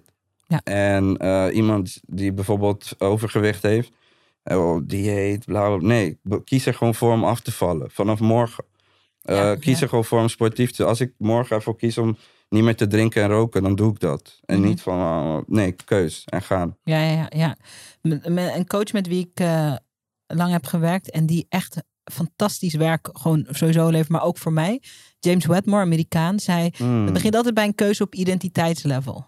Weet je wel? Ik had om even een klein verhaaltje te vertellen wat niet per se met jouw verhaal te maken heeft, maar waar ik nu meteen aan moet denken is dat ik ging coachen bij hem in Amerika. En dat coachtraject kostte $30.000. En ik moest ook 3 keer per jaar naar Amerika. Dus alles bij elkaar soort $45.000. Mm. Ik had net mijn kind gekregen. Mijn relatie was stuk. En je moest je aanmelden. Dan werd je helemaal doorgelicht. En als je geluk had, dan mocht je die 40k klappen. Oh, ja. En als je geluk had. Heel goed salesproces. Heel goed. Heel interessant. Ja. En ik had gesprek met hem. En ik was heel bang om die investering te doen. Omdat iedereen om mij heen zei, dat kan eigenlijk niet. Je kind is nog klein en je kan niet 3 keer per jaar naar Amerika. Het kan eigenlijk niet. En €40.000 en heel verhaal. En ik had eerlijk tegen hem gezegd van, ik weet gewoon in mijn hart, dit moet ik doen. Maar het is een groot bedrag en al dat soort. En hij zei gewoon, en dat was zo interessant. Hij zei, wat zou je over jezelf moeten geloven? Hij zegt, niet alleen om deze keuze te maken, maar om deze keuze te maken vanuit een soort super ontspannen staat. Wat moet je dan over jezelf geloven? Mm. En toen liet hij me vertellen over wie ik dan dacht dat ik zou zijn als ik dat. En dat was zo nice, die versie van mezelf. Juist. Dat aan het einde van dat traject ook goede sales. Maar ik ben super blij dat hij me zo heeft gecoacht om een keuze te maken. Je hebt je visie, je hebt het gehad. Ja, ik ben echt veranderd toen ik die investering deed. En daarna ging ik allemaal dingen leren van hem. Dus het gaat echt over keuze maken op identiteitslevel. Juist. En dat is ook even terugkomend op. We gaan straks praten over ratten in de branche. Maar eerst even dit. Oh. Dat wilde je het ook nog even over hebben, toch? Dat is waarom ik jouw verhaal vanaf het begin heel boeiend vond. Ook voordat we elkaar hadden ontmoet. Omdat ik dacht, het lijkt alsof je een aantal keer in je leven gewoon opnieuw hebt besloten dat je iemand nieuws ging worden. Eerst op straat. Toen in het leger. En het zijn zulke verschillende werelden. Toen in het bedrijfsleven en nu dus als ondernemer. Mm-hmm. En ik denk dat is altijd boeiend om te onderzoeken hoe iemand die keuzes maakt. Ja, ik denk echt dat de keyword daarin is dat je gewoon zat bent. Ja, dat je zo zat bent. Ik ben echt, dat vertel ik soms aan mensen op meetups. Ik had 3 shifts van mijn werk. Ochtenddienst, middagdienst, nachtdienst. Nou, ik ben een nachtmens. Dus als ik ochtenddienst had, ging mijn wekker 4 uur 's ochtends. Maar ik kon niet voor 3 uur 's nachts slapen. Dus ik stond gewoon te huilen in de douche letterlijk op de laatste maanden. Dat ik dacht van, ik ben zo moe en ik moet weer naar die kutbaan. En die collega's en dit en dat. Ik was gewoon fucked up ervan. Mm-hmm. En dan kan je of daarin blijven of je zegt, let's go, weet je. En dat is wat ik deed. Mm-hmm. En dat heb je elke keer weer de keus voor. Ik denk dat je elke dag een keus moet maken. Mm-hmm. Dus waarover? Als je zegt elke dag een keuze. Wat jij zegt, in je identiteit, of je kiest voor geluk of niet. Elke dag gaan er dingen gebeuren. Er kan elke dag iemand doodgaan. Of een relatie kapot gaan, of een business kapot gaan. Mm-hmm. Dus je zal elke dag weer moeten kiezen van, hey, ga ik daar mijn tijd, uren, dagen, energie aan verspillen of aan toegeven? Of kies ik ervoor om het niet te doen? Mm-hmm. Dat zijn keuzes. Ja. En 1% maakt die keuze maar. Mm. De rest ondergaat het. Misschien zijn dat die 1% miljonairs. Maybe it's them. Could be. Ik vind dat mensen, ze ondergaan dingen. Ik zeg altijd, ik onderga dingen niet meer. Kies gewoon en dan is het duidelijk. Of je kiest om te lijden, of je kiest om niet te lijden. Mm-hmm. Ja, maar hoe doe je dat dan? Kiezen en dan ervoor gaan. Mm-hmm. Mm-hmm.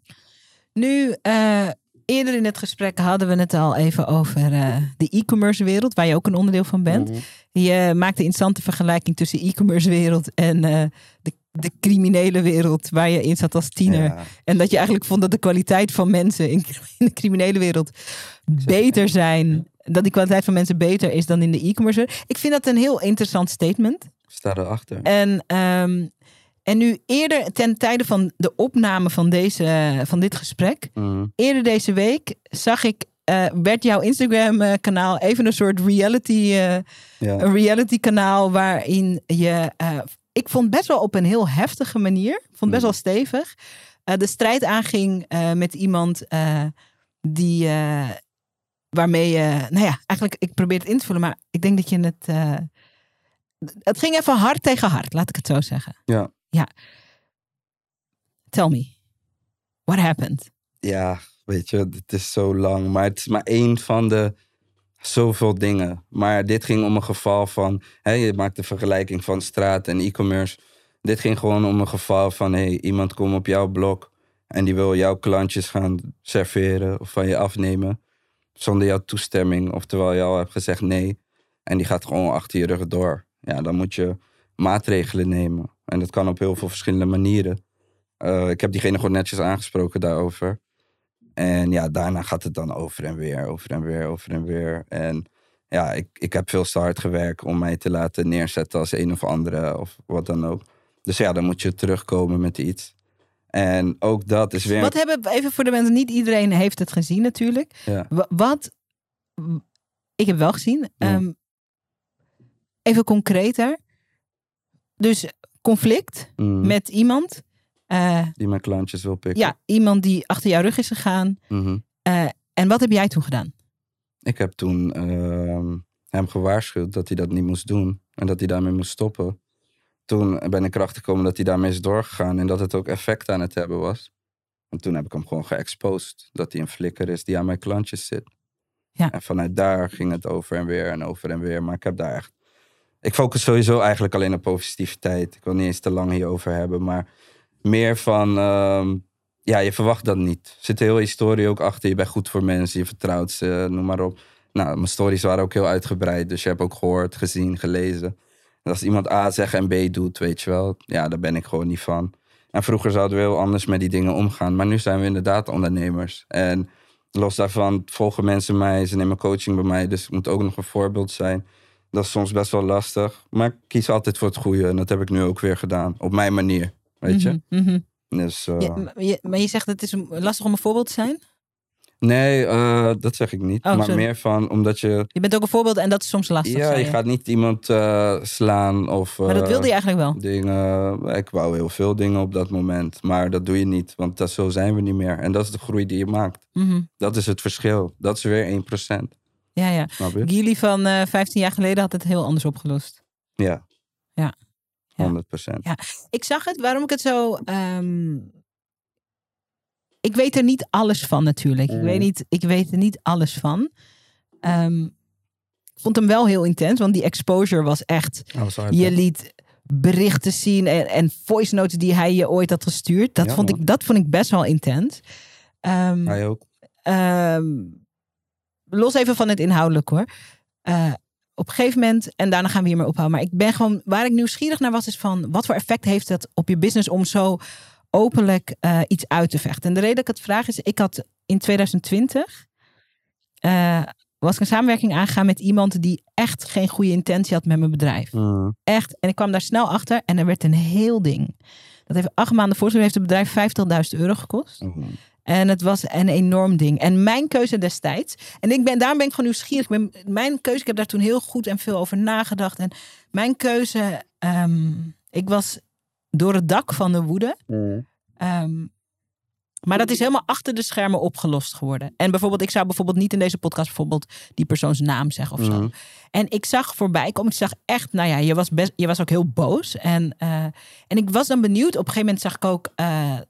dat hij je dreigde met een rechtszaak. En ik was gewoon benieuwd, wat voor effect heeft dat op je business? Heeft het effect op je business? Om zo openlijk een gevecht aan te gaan. Want het was iemand waarmee je ooit zaken deed, toch? Nee. Ik heb hem gecoacht. Oh, je hebt hem gecoacht. Ik heb hem gemaakt tot wie die nu is. En letterlijk. En hij wou in mijn business komen.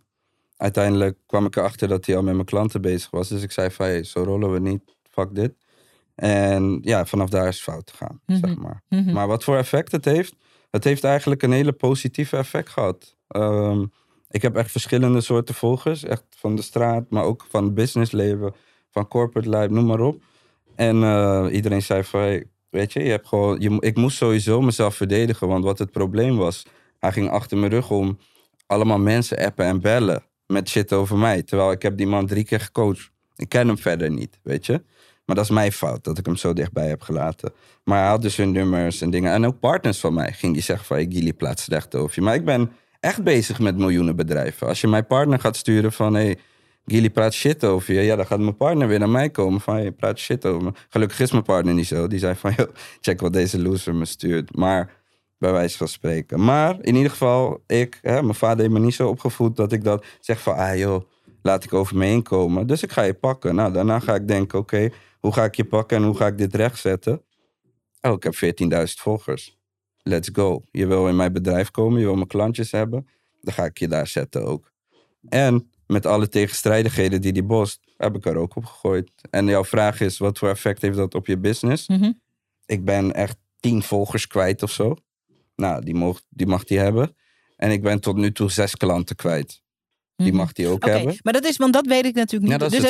Ja, dus het heeft impact gehad. Ja, het heeft wel, maar niet mijn gedrag. Wat hij tegen hun heeft geluld, heeft impact gehad. Oh zo, oké. Zij hebben zich gewoon laten beïnvloeden. Oké. Dus dat is dat. Maar mijn gedrag, nee, er is maar 1 iemand geweest die letterlijk, ik ben altijd open en eerlijk, ik heb echt honderden DM's gehad, misschien duizenden. Er was 1 iemand geweest die zei van, yo Gilly, je bent een voorbeeld. En ik vind het heel jammer om dit te zien. En ik zou dit soort dingen onderling afhandelen. Dat was voor mij een beetje, dan ben je in je emotie, denk je van, ja, je bek dicht, weet je, ik ben nu bezig. Maar oké, dat was een negatieve mening. Maar ik kan je op mijn telefoon laten zien, gewoon een hele map. Met get him, onterecht, je verdient dit niet, had dit nooit mogen doen, bla, bla, bla, bla, bla, bla. Gewoon helemaal vol en zwaar supportive. Er zijn een paar mensen die het ook ver gaan van stuur zijn adres en dit en dat. Maar er zijn ook gewoon nette mensen die zeggen, hey Gil, en die meningen van een nette Pieter. Shout-out naar Pieter als je kijkt. Pieter, die had me gewoon even geconnect. En Dave, nou dat zijn oudere mannen van 47, 50 jaar. Die me bellen en zeggen, hey, ik ben trots op je hoe je dit hebt opgelost. Je had het heel anders kunnen oplossen. Je hebt hem gewoon op zijn plek gezet. Je hebt de wereld laten zien hoe het zit. Want zulke mensen blijven als een parasiet achter je rug doorgaan. Jij kan wel over mij denken van, ja, laat die Gilly maar praten. Maar als ik dadelijk buiten sta en weer 10 mensen over jou vertel, is niet fijn, weet je. En als je die houding houdt van, ik weet wat waar is en het maakt niet uit. Nee, het moet gewoon duidelijk zijn hoe het zit. Mm-hmm. En nu is dat zo. En is het, en dat is het laatste wat we over zeggen, en dan gaan, we gaan kijken naar de toekomst van wat ga je neerzetten, wat... in jouw story kwam ook voorbij dat hij wil jou misschien aanklagen nu. Yeah. Maar kijk, ik bedoel, heb je... voor mij dus, als ik even terugga naar... toen ik in 2020... dus ik was een samenwerking aangegaan. Diegene die loog en die maakte dingen echt kapot in de business. Ik zag dat heel snel. Toen stopte ik de samenwerking. Stond 1 vormfout in de contract. En toen zat ik volgens in een juridisch traject van 8 maanden... en kostte het bedrijf €50.000. En wat ik geleerd heb van dat... is dat de wereld van het juridische gevecht is totaal niet logisch. Of dat is anders. Echt een heel andere wereld, waar hele andere dingen belangrijk zijn. Klopt. En als iemand tegen jou zegt, ik ga je aanklagen. En ik bedoel, goede mensen en goede bedrijven zijn gesloopt door aanklachten die totaal niet... Weet je, dat is heel onvoorspelbaar. Is dat als iemand dat dan zegt... wat maakt dat iets bij je los? Of heb je iets van, ik zie het wel? Of ging je Kim Kardashian, die ik laatst in een video zag...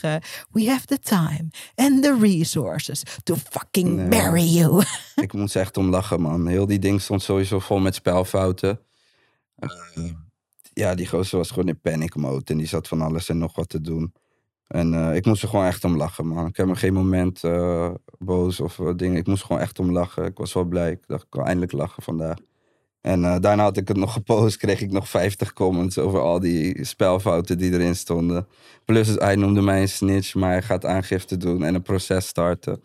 Dus ja, het was gewoon allemaal krom. Ik kon er alleen maar om lachen en aanklagen voor wat? Dat ik een gesprek tussen ons screenshot en online post? Terwijl je zegt dat het niet zo is. Nee, daar kan ik niet over stressen. Plus, het verschil tussen... Dat is toch wel, denk ik, iets van mijn verleden. En dat zeg ik altijd tegen mensen. Je kan te ver gaan. En daarna moet je zelf kijken wat je doet. Er zijn bepaalde dingen die tot hier gaan. En daarna kan er voor alles gebeuren. En zo'n soort ondernemer ben ik toch ook wel. Oké, nu ga ik even een soort... Nee, dit is de fabel. Dit is zeg maar Sesamstraat en de fabeltjeskant. Maar je kan te ver gaan en dan gaat er van... Wat bedoel je daarmee? Ja, dat kan van alles zijn. Maar ik accepteer gewoon dingen niet. Zo ben ik gewoon niet. Ik accepteer het niet. Dus er gaat iets moeten gebeuren om het op te lossen. Oké. De toekomst. Yes. De toekomst. Dat is veel beter onderwerp. De toekomst is een goed onderwerp. Je eerste dingen in online ondernemerschap... Het eerste wat echt succes bracht was het dropshippen. Je hebt nog steeds superveel... je doet nog steeds aan dropshippen. Yo. Je hebt... wacht, waarom zou ik het stellen? Wat zijn een aantal van de dingen... Een aantal projecten zijn ook geheim, maar wat zijn een aantal van de dingen... Hoe ziet je business er nu uit? Ik kan natuurlijk niet alles vertellen. Maar main business eigenlijk is nog steeds dropshipping. Mm-hmm. Dat is gewoon heel goed te doen. Er is een mooie tijd voor en het werkt goed. Vooral via TikTok wat ik nu doe. Dan heb ik nog een aantal brands. Nou, dat zijn dan echt brands. Die worden ook met andere levertijd, verpakkingen, kwaliteit verzonnen. En dan heb ik ook nog een aantal fysieke bedrijven. Mm-hmm. En dan heb ik nog mijn coachings en mijn services. Ja, en de Geoffice hoort ook bij het coachen, toch? Geoffice is een coaching en een service, inderdaad. Ja. Dus kunnen mensen komen om te connecten met like-minded mensen. Maar ik geef daar ook, daar heb ik jou ook gecoacht. Ja. Ik geef daar ook echt mensen die live 1-op-1 coaching willen. Die geef ik daar coaching. En 2 van mijn brands, die start ik ook vanuit de Geoffice. Mm-hmm. Dat is mooi meegenomen. Ja. Als jij probeert 5 of 10 jaar vooruit de toekomst in te kijken... Mm-hmm. Wat zie je dan voor je business? Ik zie wel veel miljoenen bedrijven. Ik heb wel echt daarop gemunt. Mm-hmm. Of ze nou verkocht gaan worden voor miljoenen... of dat ik ze hou en ze draaien miljoenen. Dat weet ik nog niet zeker. Maar ik ben daar wel naartoe aan het bouwen. Als je dat niet doet als e-com ondernemer in deze tijd... op deze level... ja, dan weet ik niet waar je mee bezig bent. Maar je moet natuurlijk daar naartoe werken. Je begint als dropshipper. Je maakt je omzet... Die omzet kan je weer herinvesteren in producten, in marketing, in shipping en noem maar op. En dat is iets wat voor altijd staat. Zoals een Nike of weet ik veel wat. Daar ben je uiteindelijk naartoe, vind ik. Mm-hmm. En dat is mijn visie. Hè? Iemand anders heeft zoiets van, hey, als ik €3.000 per maand met een webshopje verdient, is het ook goed. Dan is dat prima, ja. Dat is hun ding. Maar dat is mijn visie. En ja, ik wil nog zeker 10.000 mensen helpen financieel vrij te worden. Ik heb er nu meer dan 1000 mensen geholpen. Ik heb mijn ups en downs, dingen die je net benoemt, die testen me ook. Van, hey, wil je hier nog wel mee doorgaan? Ik wil daar zeker wel nog mee doorgaan. Had je daar twijfel over, even? Want dit speelde zich af in het coachstuk van je business, toch? Ja, ook in het coachstuk. Je hebt gewoon heel veel ondankbaarheid. Je hebt gewoon heel veel fake people. Dat hoort er gewoon bij. Je moet ook niet dat verwachten. Als je mensen wil helpen, help jij ze omdat jij mensen wil helpen. Niet omdat je een dankjewel wil van hun of wat dan ook. Los daarvan betalen ze ook gewoon. Mm-hmm. Maar wat je niet verwacht is ondankbaarheid. Of dat je genaaid wordt links en rechts. Mm-hmm. Maar goed, ik laat me daar... Dat is één ding wat ik niet doe. Dat zie je ook in al die fases die jij beschrijft. Ik geef niet op. Mm-hmm. Leger heb ik niet opgegeven. Straat heb ik... Ja, tuurlijk heb ik opgegeven. Maar in een positieve zin. Dus ik geef niet op. En in dit is dat ook niet zo. Als ik zeg ik wil 10.000 mensen helpen... dan ga ik gewoon 10.000 mensen helpen. Of het nou een werkplek geven is... of coaching geven is... of een webshop geven is... Of dat ze via mijn stories of misschien deze podcast gemotiveerd worden. Dan is dat mijn ding. Dus dat wil ik sowieso. Nou, die van mijn eiland, weet je. Ja, vertel maar tegen mensen die... Ik ga een eigen eiland kopen in de Bahama's. Dus dat gaat sneller gebeuren dan 5 jaar, denk ik wel. Dus daar zijn we wel een beetje mee bezig. En wat ga je doen op dat eiland? Leven, wonen, genieten. Het is gewoon mijn... Mijn plekje. Je leefeiland. Ja, dat is gewoon mijn leefeiland. En mijn ouders natuurlijk. Die hebben ook een dingetje daar. Eiland is groot genoeg. En het gaat eigenlijk allemaal heel snel. Ik wist dat deze vraag zou komen. Hè? Dat is een normale vraag. Van waar zie je jezelf over 5 jaar of 10 jaar? Maar het gaat allemaal zo snel. Ik heb visies die ik elke maand wel aanpas. Of doelen die ik soms binnen een week behaal. En dan verander je je visie gewoon. En als je saldo ook verandert, veranderen ook automatisch je doelen op een bepaald gebied. Misschien wil je wel een bootje. Maar nu heb je zoveel gedraaid dat je een jacht wil of zo. Mm-hmm. Dus die trek je van je vision board af en dan plak je er een jacht op. En dan ga je weer verder, weet je wel. Dus, maar mijn main dingen zijn wel miljoenen bedrijven, brands, grote groep mensen geholpen. Gewoon verder geholpen, weet je, dat ze ook verder kunnen. Mijn ouders echt goed gezet, want ik vind niet... Hè, mensen zeggen, je zorgt voor je ma, je zorgt voor je pa. En mijn pa werkt gewoon nog. Mm-hmm. Dus tot de dag dat ik zeg, hier, heb je dat en je kan stoppen. En hij accepteert dat ook. Dan is het gelukt. Dan is het goed. Mm. Want nu zegt hij gewoon nog van, hey, weet je, doe maar lekker nog je ding. En hoeft nog niet, je toch? Ik heb dit en dat. Dus dat. En ja, voor mijn zoontje. En ja, ben ik ook bezig dat hij 18 is. Dat hij gewoon goed zit. En goed zitten is voor iedereen natuurlijk anders. Ja, precies. Dus dat vult iedereen anders in. Goed zitten voor mij 5 jaar geleden was niet wat goed zitten voor mij nu is. Dus zo ziet het een beetje uit. Ja, wel meer focus op mezelf. Ik heb door de laatste periodes die ik heb meegemaakt... Echt, ik ben genaaid door businesspartner en dit en dat en dat. Dus best wel veel dingen meegemaakt in het businessgebied. Mm-hmm. Dat ik zoiets heb van... Hey, oké, het is even tijd om wel te checken van... Hoeveel levert dit je op? Hoe voel je je hierbij? En wat ga je hiermee doen? Want ja, je groeit ook. En ik ben nu... het is begonnen met van de straat naar succesvolle business. En mijn doel was eigenlijk om alleen maar mensen van de straat hierin te krijgen. Te laten stoppen met alles wat ze deden. En gewoon een succesvolle business te starten. Op een gegeven moment kwamen hele andere mensen ook erbij. Gewoon vaders, net wat ik zeg, die mannen van 47. Mm-hmm. Die gewoon in een bedrijfsleven werken en hun leven leven. En toen zag ik van, eentje gaf me dat ook als tip. Van hey, je bent zo aan het groeien. Is het niet tijd om een andere fase in te gaan, weet je? Mm-hmm. En next level te gaan. En ik had heel erg schuldgevoel daarbij. Want ik had zoiets van, het lijkt toch alsof ik die mensen in de steek laat. En met die mensen bedoel ik, die mensen die niet duizenden euro's kunnen betalen... of niet naar van die meetups kunnen of cursussen kunnen kopen. Mm-hmm. Daarvoor had ik een wat lagere tarief. Maar op een gegeven moment moet je gewoon doordenken. En denk je, iedereen heeft zijn kans gehad. Er komt wel iemand anders die hun helpt. En ik ga gewoon door naar mijn next level. Mm. En dat zal meer high-end zijn, denk ik. Mm. Ja. Leuk, mooie dingen. Leuk, dankjewel voor het gesprek. Het vliegt altijd om, hè? Ja. We zijn echt best wel een tijd in gesprek geweest. Je hebt het ook niet door. Nee, maar dat is de magie van deze podcast. Ja, dat is de magie. Leuk. Hey, als mensen je willen volgen of als mensen meer van je willen weten, waar mogen ze dan naartoe? Sowieso op Instagram. Gilly_Good Vibes. TikTok volgens mij hetzelfde. Gilly_Good Vibes. En YouTube ook. Gewoon Gilly Good Vibes. Dus Instagram ben ik het meest actief. TikTok ben ik nu net met een paar nieuwe accounts aan het pushen. En als iemand me wil DM'en of mailen of geïnteresseerd is in wat dan ook. Of ik kan helpen, dan... De journey is pas net weer begonnen, dus er komt veel actie aan. Dus het is leuk om naar te kijken, vind ik zelf. Ja, want ik post alles. Ja, mooi.